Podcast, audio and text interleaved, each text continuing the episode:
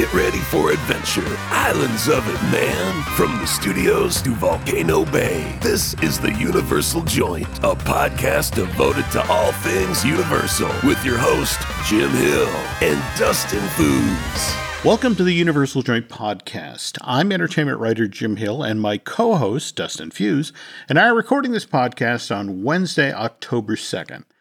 I hate to start a show on a depressing note, but you forwarded to me this story out of USA Today about, well, do you want to explain about this Universal team member?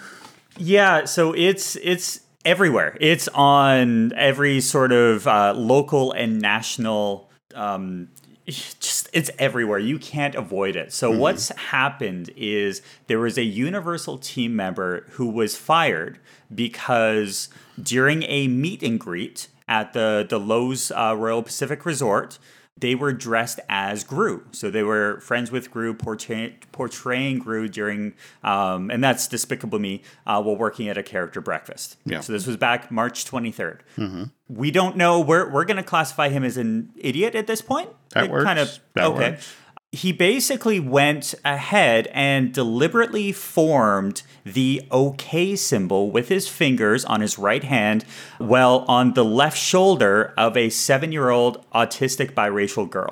Now, for those of you who don't know, the OK symbol, especially in situations like this, takes on a weird racial connotation. Uh, evidently, uh, if you hold the index finger and the thumb in a certain way, it forms a P.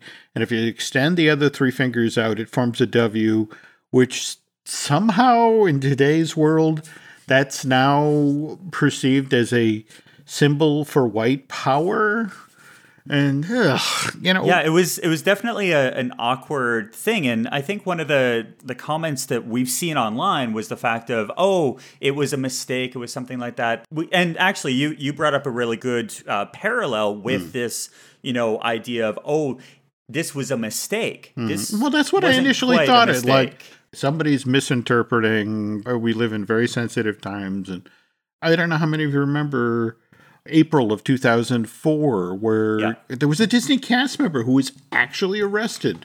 They played Tigger in the parks, and this 13 year old girl and her mom went to guest relations and said that they had been groped in a meet and greet at, at one of the Disney parks. And Disney reached out to the Orange County Sheriff, and they took this cast member away. And it wasn't till August, right? This actually made it to court, Dustin, and yeah, August. It looks like it was updated August fourth, two thousand and four. Right, and I remember uh, from the court case, you know, because Disney didn't want Tigger to be in court, but they wanted to show how this costume. It was very difficult to see inside of it uh, to see what you where your hands are placed or that sort of thing. They actually you know, the, the costuming department of Walt Disney World painted a Tigger outfit solid black and then put a performer in it in court and just explained that, you know, through these eyes, through, you know, the, where the eyes are positioned, this head, this is all I can see. And so, you know, if I accidentally touched this 13 year old girl in an inappropriate way, it was unintentional. So that case got dismissed. Whereas this family at this character breakfast at Loews Royal Pacific Hotel. They have a cell phone video of their daughter meeting with Gru and a minion. And will you describe it, Dustin?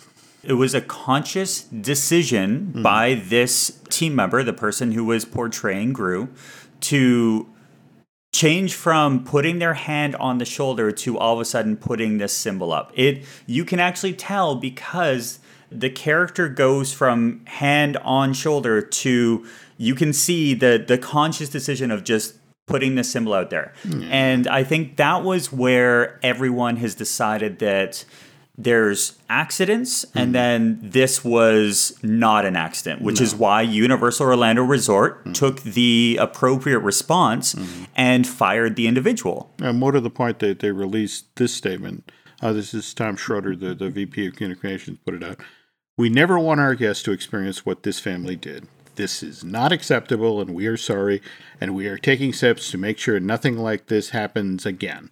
We can't discuss specifics of the incident, but we can confirm that the actor no longer works here.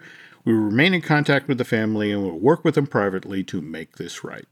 I'm glad to be able to share that part of the story. But geez, I mean, think about how families save for years mm-hmm. to have this sort of vacation experience in Orlando, and some bozo in a suit thinks, "Well, I'm going to be funny, cute, or edgy, or slip something in here." And I think the USA Today story was talking about the fact that here's the little girl who wants to take the photos of her time with Gruen for show and tell, and the family's like, "No, No. can't do that." So Yeah. uh, kind of breaks your heart. Let's go from real life monsters in today's world to make believe monsters who thankfully only live on the big screen or in theme park attractions. And I'm, of course, talking about all the dinosaurs found in the Jurassic World films.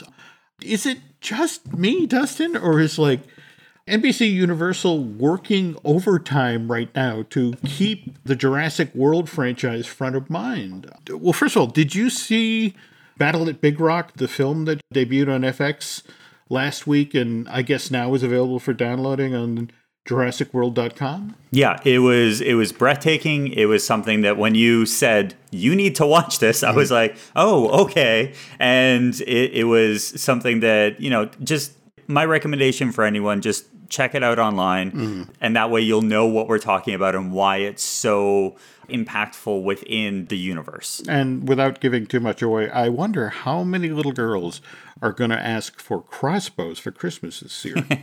so that arrives. And, and let's remember, we are 20 months out from Jurassic World 3. And yet we just had news drop earlier this week about folks from the Jurassic Park films who are coming back for Jurassic World 3. And it was it was really fun to see how they made the announcement. Colin Trevorrow was talking with Laura Dern on stage and basically said, you know, it would be r- really great if I got a chance to come back, but I want to bring my friends with me.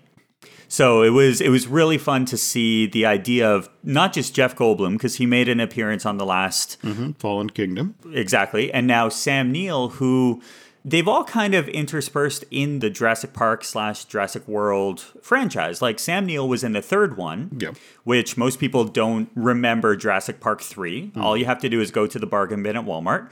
Um, and then you have the idea that these characters are being brought back into a world that they helped create, but also helped destroy. It'll be fun. you were just pointing out that it's not just Sam and Laura and, and Jeff that are coming back, but the but the kids.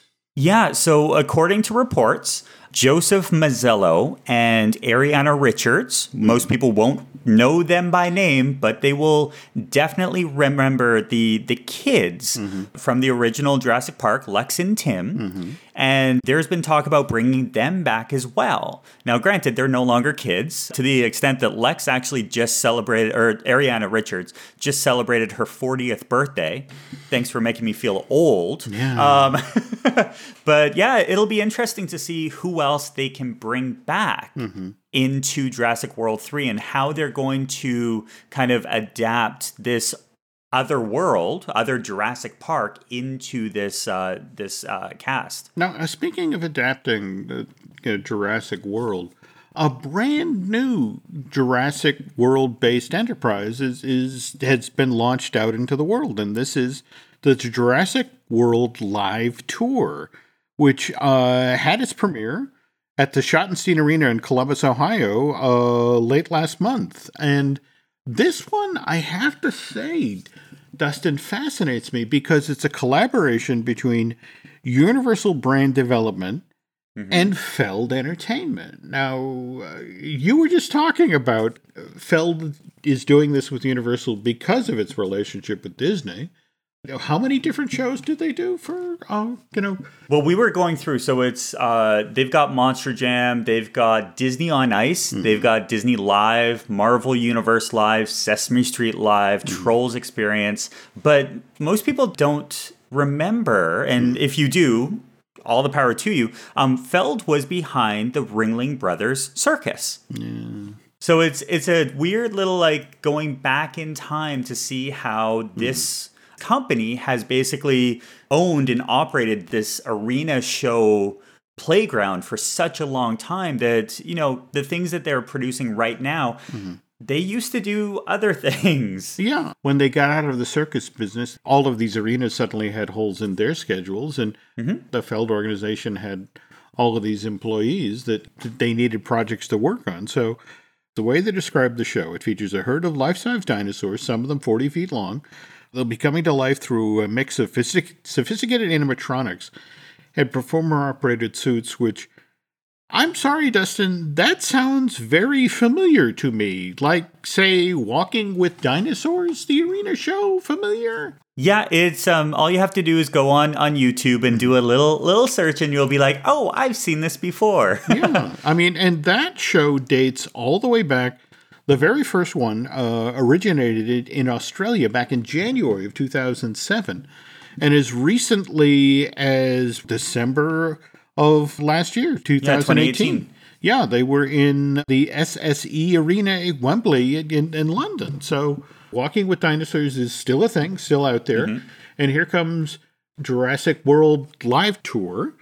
Thanks to the use of a state of the art projection map system, if you're attending a presentation of Jurassic World Live Tour, it'll feel like you're right there on Isla Nublar. So I'm hoping that we have some Universal Joint listeners out there who managed to make it to the show because as we're recording this, uh, the show's now at the Rocket Mortgage Fieldhouse in Cleveland, Ohio. It then leaves for there for the Times Union Center in Albany. It's it's uh, there October 10th through the 13th, and then continues on to Buffalo. And late October, it's at the PPG Paints Arena in, in Pittsburgh. So we've already had a pretty crazy year. Jurassic World ride uh, wise, we had the Jurassic World the ride open at uh, Universal Studios Hollywood.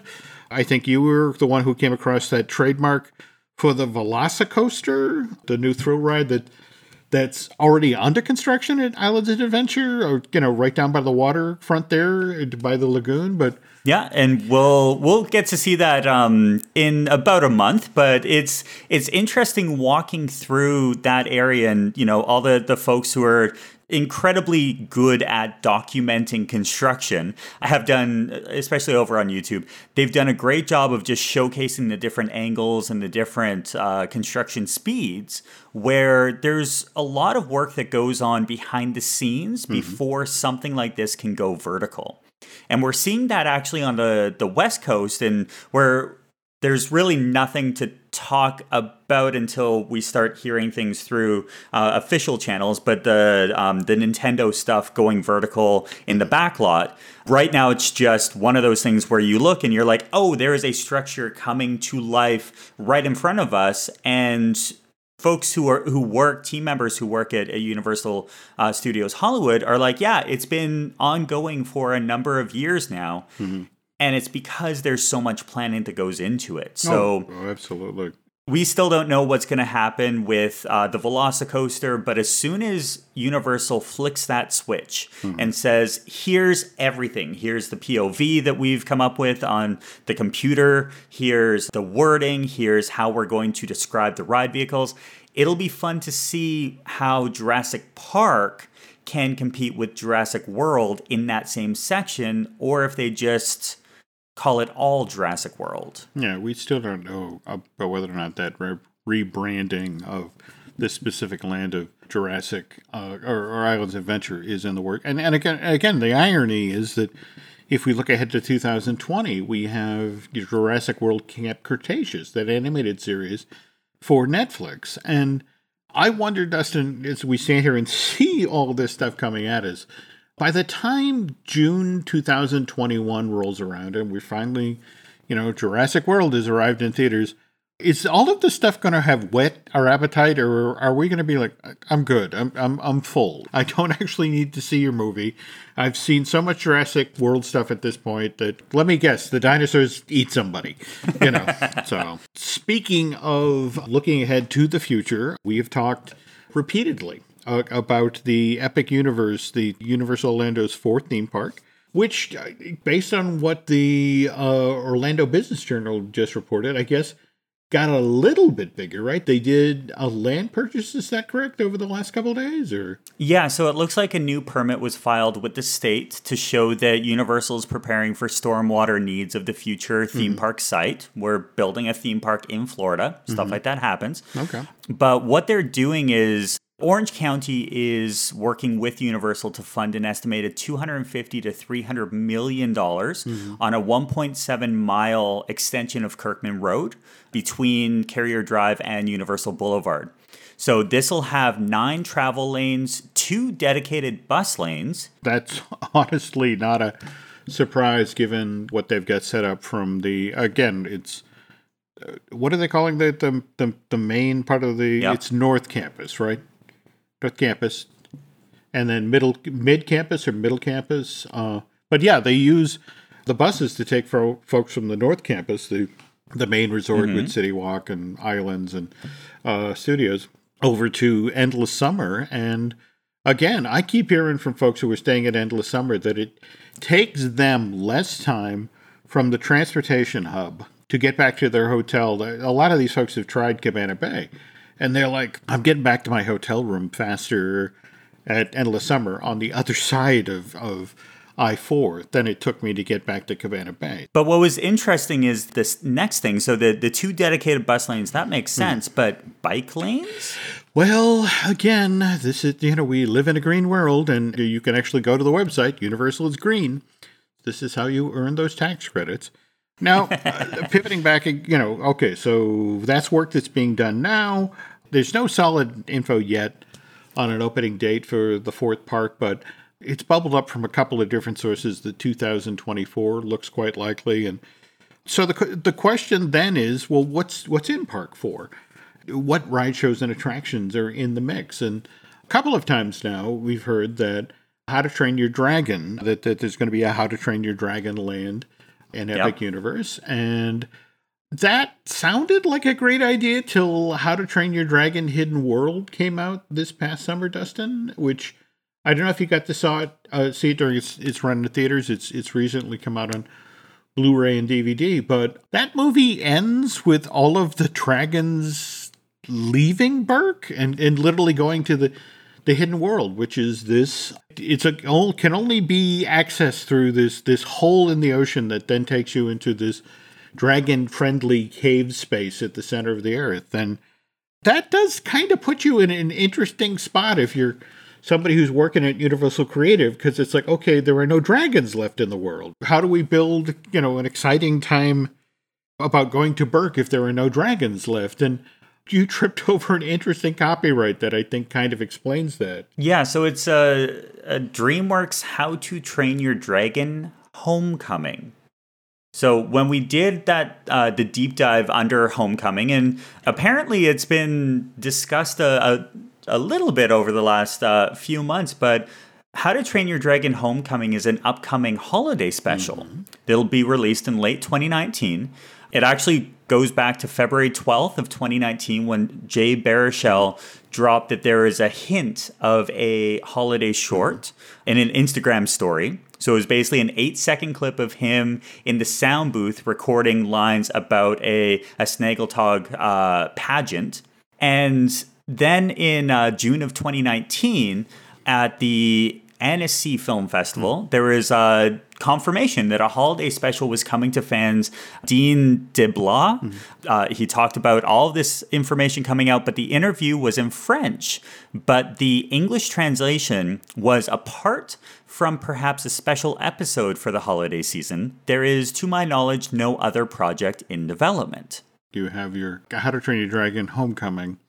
And mm-hmm. I can't really get into great detail here, but if you folks understand that the, the conceit of the wizarding world of, of Harry Potter is that if, if when you you walk through the arch and enter Hogsmeade Village, or when you go through the wall there and you're in Diagon Alley, you're there the one day that uh, these are open to muggles. In fact, that's the, the whole story behind that sign in Hogsmeade Village about mind the spell limit. Yes. If you somehow do the wrong bit of magic in the wizarding world, it will revert back to the old version of the Lost Continent with the Royal Oak Tavern and Merlin Wood.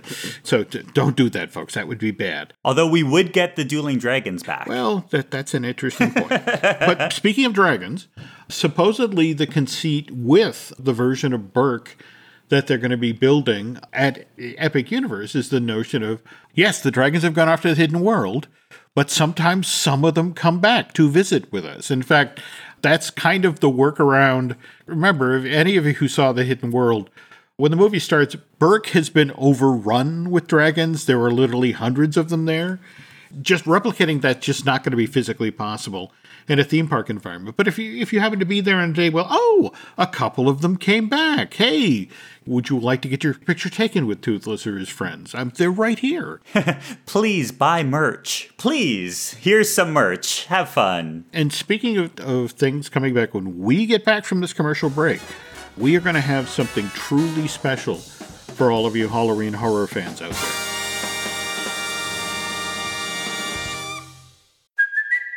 It's Kaley Cuoco for Priceline. Ready to go to your happy place for a happy price? Well, why didn't you say so? Just download the Priceline app right now and save up to 60% on hotels. So, whether it's Cousin Kevin's Kazoo concert in Kansas City, go Kevin, or Becky's Bachelorette Bash in Bermuda, you never have to miss a trip ever again. So, download the Priceline app today. Your savings are waiting. Go to your happy place for a happy price.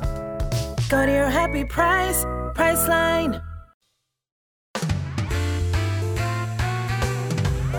I know that when people do Halloween Horror Nights at the Universal Orlando Resort, they tend to concentrate on the mazes and the scare zones inside of Universal Studios uh, uh, Florida, which is understandable. They're great. They, they do some wonderful work there. But I'm going to make a weird suggestion, folks. If you do this year's event, especially if you're a Stranger Things fan, you have to make plans to get over to the Cabana Bay Resort. Dustin, have you heard about what they're doing over there? Yeah, I am incredibly excited for it. It looks like what they're doing is bringing Stranger Things into a, a themed pop up at the resort. Mm-hmm. So you can get your picture taken with, what is it? So it's in the Byers family yeah. room, which is great. Well, if you remember from the first season of the show, where the mom was was basically communicating with the son through Christmas lights that were on top of pieces of paper with ABCD and numbers and that sort of thing. But they've replicated the living room. You can actually sit on the couch as the Christmas lights behind you, you know, I think spell out Happy Halloween Horror Nights or something to that effect. If, on the other hand, you're a fan of the third season, you can actually get behind the counter at the Scoops Ahoy, that cheesy ice cream parlor that was in the mall. I've seen some of the photos from this, and oh my god, this is hilarious. This is just great. Yeah, that hat is that does not work for most heads. anyway, speaking of food, if you're and forgive me, uh, this is just too good a piece of PR writing not to use. Okay. If you're up for late bites after a night full of frights, you should head over to the Cabana Bay Bayliner Diner, the food court there at, at this this moderate resort. Because what's interesting on the nights that Halloween Horror Nights is being held, they're holding Bayliner Diner open till it, it sort of keys off of when the event closes. Sometimes it stays open to two, sometimes it stays open to three. You can head over there and you know hang out with your pals and look back on the evening that you just spent at Halloween Horror Nights while while getting something to eat. That was really funny with the the four late bites. Yes. After a night night full of that's you know ten dollar right there. Whoever whoever created that is just like good on you, PR. All right. Now, speaking of Halloween Horror Nights, folks, do Dustin and I have a trick or treat for you this time? Given that this is the 29th year that uh, this hard ticket event has been presented at the Universal Orlando Resort, well, I thought you folks might want to know what was it like to be at the very first event, which was held back in October of 1991. So I got on the phone earlier this week with a very good friend, and well, here's a, a recording of that call. Mr. Schneider, always a pleasure to talk with you. I always learn so much about theme park history whenever we chat. Funny, I was going to say exactly the same to you. Uh, so, all right. Well, Ron, let, us just, just jump into it now. Okay, so the very first Halloween Horror Nights at Universal Florida. Again, I keep getting the name wrong here. Uh, very first one one was called Fright Nights, right? And Yep.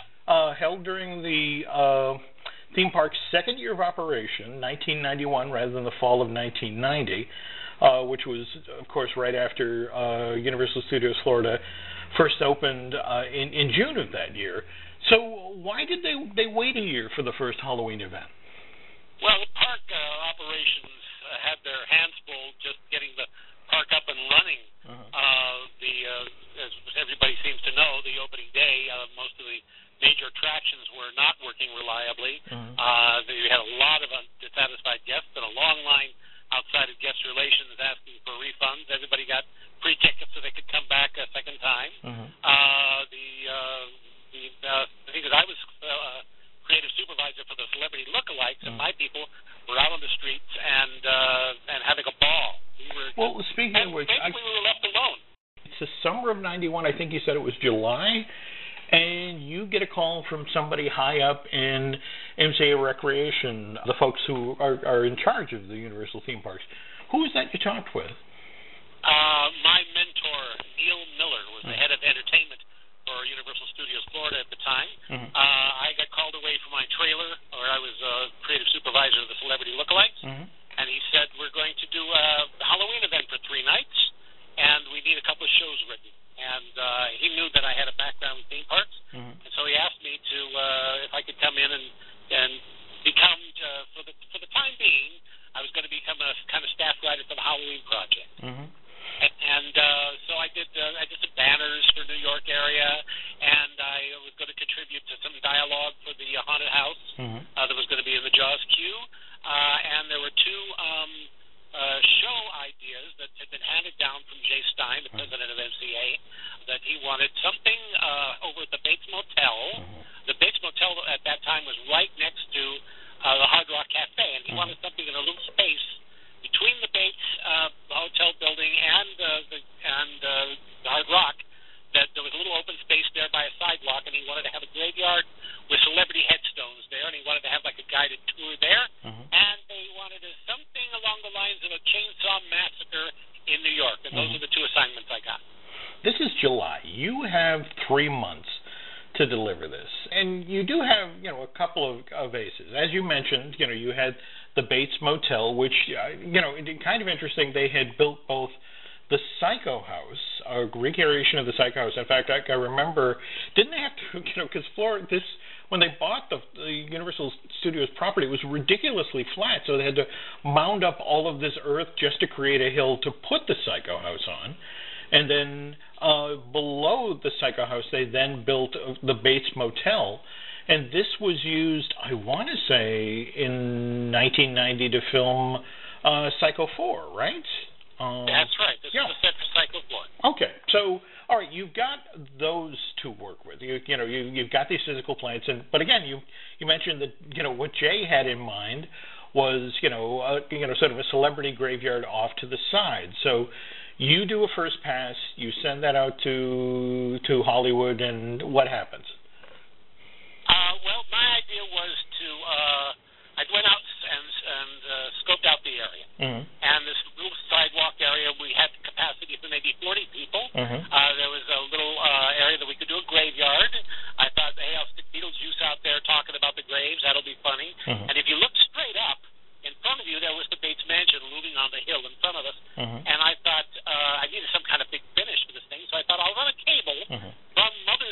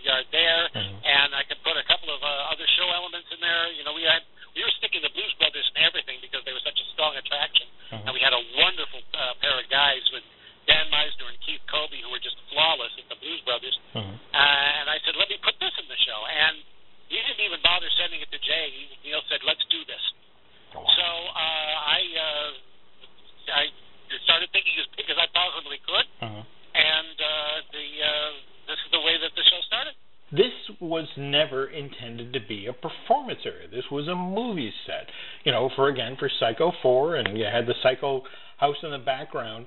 So, you know, it's one thing when you set up a venue for shows that are going to happen all the time, but for something like this that's only supposed to happen for three nights, I mean, you had to schlep in what temporary uh, bleachers that were then set up in front of the the Bates Motel. I, likewise, you're kind of in a uh, Hippocratic oath situation, you know, in that, you know, the the old, you know, first do no harm, because you know once this event is over, the Bates Motel still has to be in place for guests to be able to see it when they come and visit Universal Studios Florida. But but you made two very interesting requests of, of the folks at the park in regard to, to graves in front of the, uh, the Bates Motel. Can you talk a little bit about that?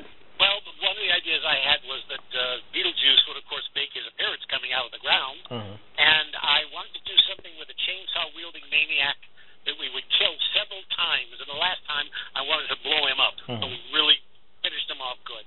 So I went to the people who were in charge of the grounds and all the technical things, and I made all sorts of demands, like you say, for lighting and sound effects and, and staging. And uh, I said, listen, uh, can I have two tunnels that will run from inside the motel down to right in front of the audience? Um, actually, it was one tunnel that kind of branched off into a second grave, but there were two open graves in front of the audience. They couldn't see uh, see down into them very well. And uh, when we had our cast inside, uh, Beetlejuice and uh, our, our chainsaw wielding maniac could get to those graves or get out of those, gra- those graves um, very easily. And these became a major show element and uh, really helped the show.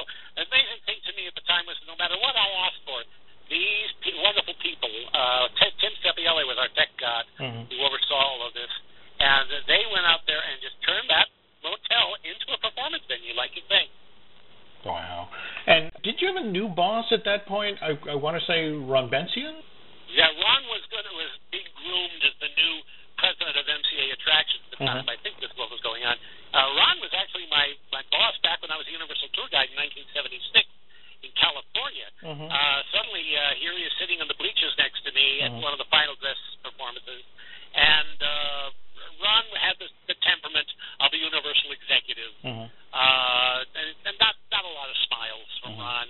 Uh, and so he's being over to me. We're watching the show with Norman Bates and all the characters, all the jokes about Psycho, and he leans over and says to me, "You know, nobody's going to get this. Nobody, nobody remembers who Norman Bates was." And I said, "Ron, uh, you know, half a mile from here, we've got the Alfred Hitchcock Art of Making Movies attraction, which is entirely built around Norman Bates." And the Psycho film, I, I think that this thing might go over well, uh, as indeed it did. It says so much about this show that you know, here we are some 28 years later and we're still talking about this thing can you can you uh, sort of do a reader's digest version of of what this this you know initial graveyard revue was like Uh, glad to. The um, the thing that I've always believed about theme parks is you deal creatively with what your operational realities are. So you, whatever you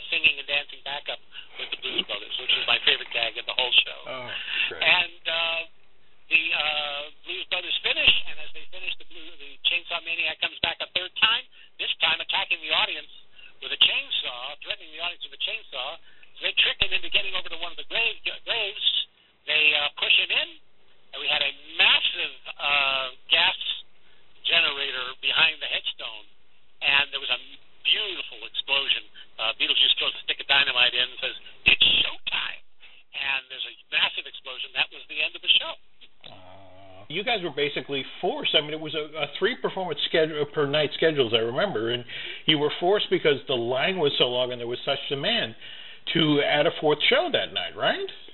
Oh yeah. Here's the show that people are going absolutely nuts over, that you worked so hard on, Ron, and yet you never got to see it with an audience. And can, can you explain why?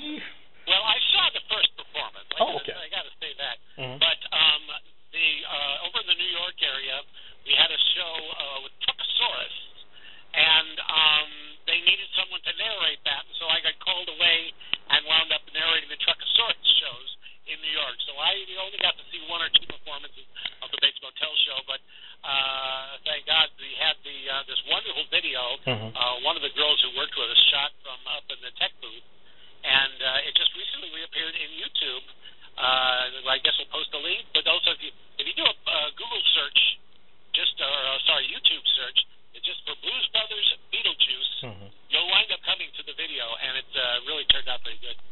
given that the Universal Studios Florida's Halloween Horror Nights became famous for its Bill and Ted Halloween adventures. Um, but this this show that you created, Ron, really creates the template for that. And one of the things that it did especially well, I mean, again, you describe, uh, you know, the, the, the maniac being knifed in the chest by Norman Bates or being shot with a, a shotgun by Elwood Blues, but but again, it's cartoon fact, that that's the thing that, that you know it's it's very stylized, uh, you know, you know, very cartoony. And in fact, uh, I I love how you kind of settled on that moment. Can can you talk about the the search for the the proper non sequitur? So,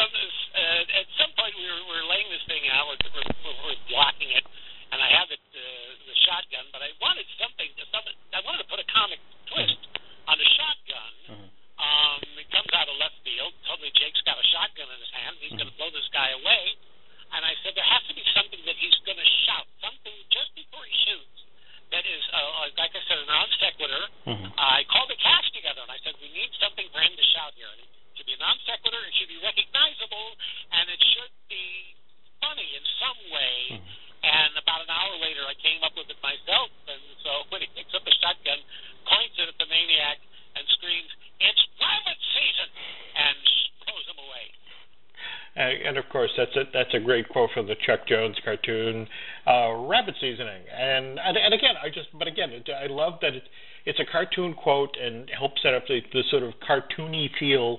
Which, of course, you know, uh, because you got Beetlejuice in the mix series, you're halfway home anyway. But Speaking of, of, of, great individual gags, can you please talk about? I mean, again, you mentioned at the top of this interview how you you did some some incidental writing on the the one maze that they had up and running uh, for this, you know, the, the, the very first Fright Night. But again, they and they constructed it in and around the queue of the Jaws the Ride over in Amity.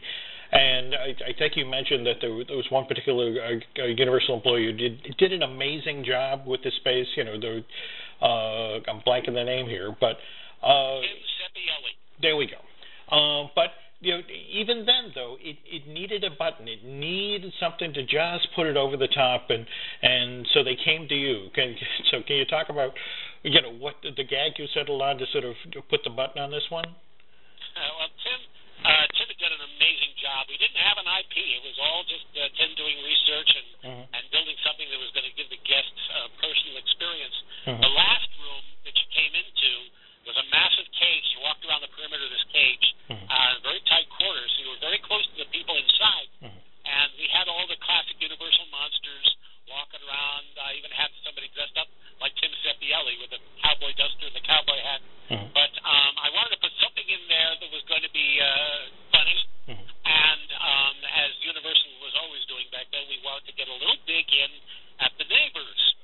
So I had this very cute lady mm-hmm. who was dressed up in a little girl's outfit, wearing mouse ears, and carrying a map to the Magic Kingdom. And she was wa- running around in this room with the strobe going and the music playing, and she would be asking the guests for directions to get to the Magic Kingdom. oh, that just kills me. Now, looking back at, at, at, this first Fright Night, is is there anything else that sticks out uh, to you about this particular event? The fact that it was completely us. Mm-hmm. It was all of us in Florida uh, working together to create something out of nothing, mm-hmm. out of plywood and costumes that we had and talent that we had, and just dealing with it all creatively. Let's not forget, you wrote a second show for the first Fright Night. Can you talk a little bit about how you, you delivered on Jay Stein's request for a Chainsaw Massacre? Yeah, I, he wanted some kind of scripted show in New York. Mm-hmm. Um, and how do you script a Chainsaw Massacre? Mm-hmm. I so, so I thought to myself, I have to do something that has a beginning, middle, and end. Something that's going to uh, be be gross, uh, yet be funny, and uh, really surprise the audience. And it couldn't be couldn't be too big. So mm-hmm. I came up with this argument that's happening between a husband and wife who are coming out of the Italian restaurant, and she's giving him a hard time, and she starts humiliating him in front of a group of people over by Nazerman's pawn shop. Mm-hmm.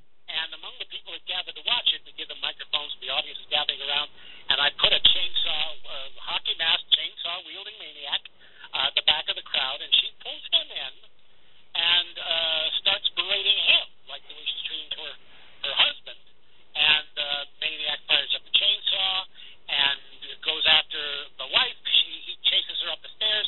They're the second floor above Nazerman's there in New York, and uh, there's this uh, whole bloody gag with blood spattering against the window. The husband's down on the ground, shouting, uh, shouting for help, and trying to get someone to give ten uh, dimes so he can make a phone call to 911.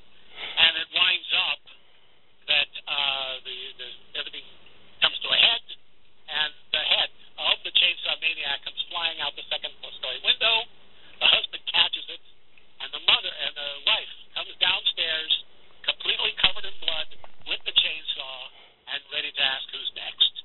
And that was the whole show. The whole thing just took oh, about uh, but I, I, seven minutes. I just I love that it's it's so dark and funny, but it, it, it plays on the audience's expectations, anyway, Mr. Schneider, I could sit here all day and listen to the theme park history stories like this from you. And, and speaking of which, people are actually going to have the chance to do that relatively soon. You've got an event coming up? Uh, yes, on uh, t- this October 12th and 13th. Uh, Retro Magic is the event uh, from the Retro Walt Disney World people. Uh, the event that we're having on Saturday night to see uh, uh, the new Epcot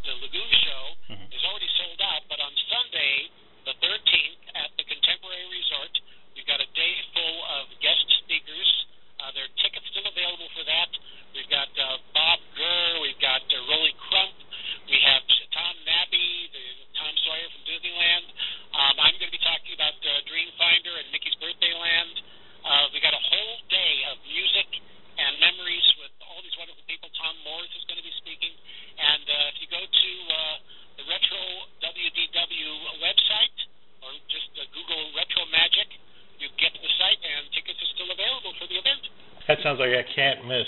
Thank you so much for making the time today to talk to us about the very first Fright Night. Thank you, Jim. Wasn't that great? These are the exact sorts of stories that Dustin and I intend to share with event attendees who take part in our Holidays at Universal event, which is going to be held this year on site there, uh, November 15th through the 18th.